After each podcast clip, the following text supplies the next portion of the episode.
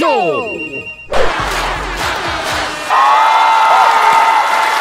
各位朋友，大家好，我是粉红鸡。大家最近肯定特别崇拜庆丰帝吧？如果还有人问庆丰帝是谁，那真的对咱们中国共产党历史上首位才刚连三任登基的习主席大不敬呢。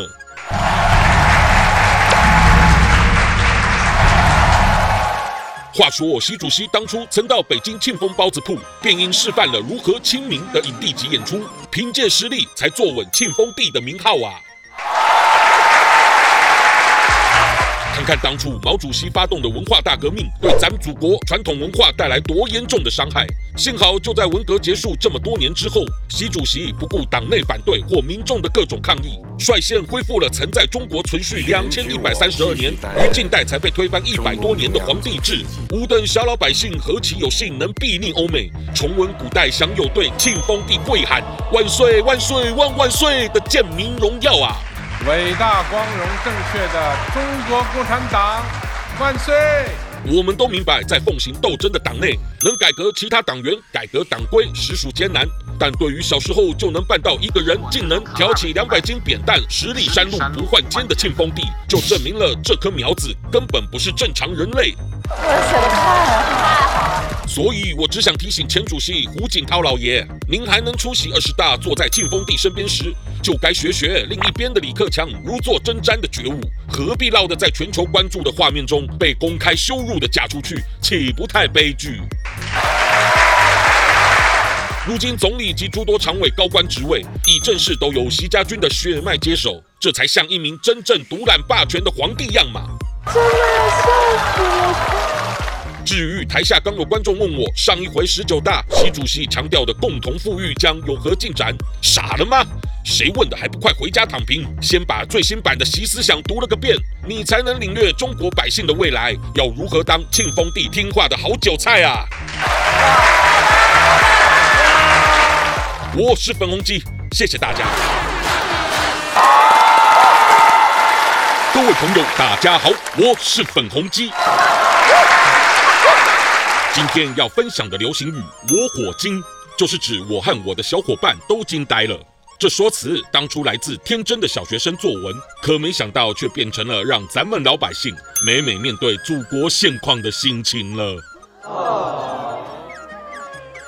大家都知道，河南郑州那最近疫情更加的险峻了。当政府封锁传出疫情的富士康厂区，反而逼得快没饭吃的员工无惧县令，宁可突破封锁线逃亡，就够我火精了。没想到过不久，就连黄河科技学院也爆发三万多名大学生不甘被封，想尽各种办法也都要逃回家。但今天搞出如此惊天动地的情势，怎么反倒是地方政府在觉得我火精，而没想到是自己先把百姓封到没命？就像人民最纳闷的，如果清零或封城有效的话，怎么十一月十日仅仅是官方数据，单日就又突破新增九千病例？这一刻让老百姓除了我火惊，大概也习惯了没有真相的日子吧。至于所有被送进方舱过的人，都体验到那根本不是救人的地方。总之，还能平安出来的就谢天谢地。尽管方舱已变成了集中营或炼狱，但此时包括上海等地都还赶着加盖呢。你说老百姓们会不我火惊吗？太可笑了！那么在二十大说坚持人民至上、生命至上的习主席会怎么改善呢？主席的清零这些年他都坚持了下来，尤其还自认成绩亮眼，那改善啥？所以啊，想自救的，如果怕抗议会挨棍，那你有钱的就快往国外润，没钱的至少先往老家润，都强过于被封在哪了，更容易交叉染疫，或像是西藏人民被封到天荒地老，到时连想喊我火精的命都没有啊！今天我必须解封。我是粉红鸡，谢谢大家。各位朋友，大家好，我是粉红鸡。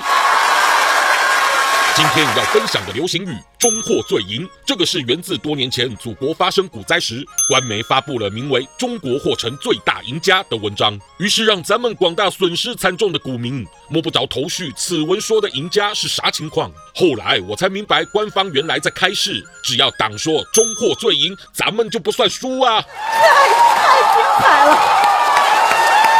就在十一月，广东、河南、重庆、内蒙都突然成为疫情重灾区，但幸亏都照着习主席绝不代谢的清零，不断的四处封城，搭配更密集检验核酸。虽然这又得让多少百姓生活陷入困顿，但祖国的防疫肯定是终获最赢的。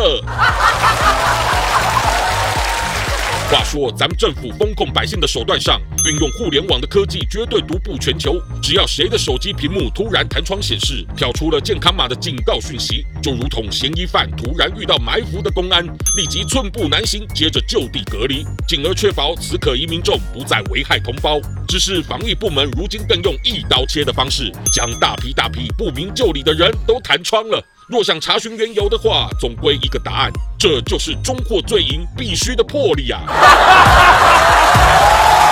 不过我刚刚收到最新消息，说是咱祖国二十大后至今染疫人数一直突破近半年来新高，但在二十大之前，疫情不是给控制的杠杠的，怎么习主席三连任才几周就风云变色？难道许多网民私下骂起二十大，说主席眼里只有称霸皇位，都是真的？反正习皇只要坚持封得更多更久，老百姓习惯祈祷手机别弹窗不就得了？然后让主席能心无挂碍地前往印尼，带着习家军向其他国家展示未来的中共和中国人民如何靠他成就了中货最赢的伟哉皇朝啊！我是粉红鸡，谢谢大家，各位朋友，大家好，我是粉红鸡。大家应该都听过日本有名的九州，但咱们祖国自己就有更出名的九州，因为我们的九州非比九州，而是指韭菜居住之州啊。咱们就来瞧瞧九州的人文风景。大白们在街上逢人就查验，不稀奇。而你可看到民众得对大白的防疫会感动到如叩见皇上般卑微的跪着，这完全重现了咱们中国历史上君临天下的帝制荣耀呢。反观最近也封城的山东临沂，竟然因为才被封了近一个月，就有居民们想拼命冲出围挡，逼得大白们可是费了多少拳脚才收拾掉这些内心不健康的韭菜呢？挺感叹，有人为何身在九州不知福，还越来越多人偏要向政府挑事冲撞。有一名想逃出隔离的女同志，尽管她手无寸铁又孤零一女子，但大白秉持着党一视同仁的精神，使出长棍从其喉咙狠狠压制在墙面。我就想问她，被隔离到就算疾病交集，难道没比挨大白一顿揍来的安全吗？至于今年最具九州风采的省份，肯定非风控最多最久的上海莫属了。像前日轮到杨浦区突然宣布要封区，商场里的民众一致熟练的本能反应，全都是顾不得一切就往楼外冲，而且还有身强力壮的小伙子率先开路帮大家甩开封锁的栅栏。如今能将润学表现如此奥利给的，绝对是受训练过半年的上海人为首啦。有观众觉得我刚分享的九州，怎么这日子过得挺劳民疾苦？那代表你不懂什么是习近平新朝代。若还是看不明白也不打紧，毕竟党内有钱大佬对习主席高度认可。大伙们对于自己身处的九州，也就别抱着对民主有不切实际的幻想啦。我是粉红鸡，谢谢大家。喜欢我粉红心机的话，快按下订阅并开启小铃铛，每次更新让你看懂小粉红。想爆料，欢迎私信粉红机哦。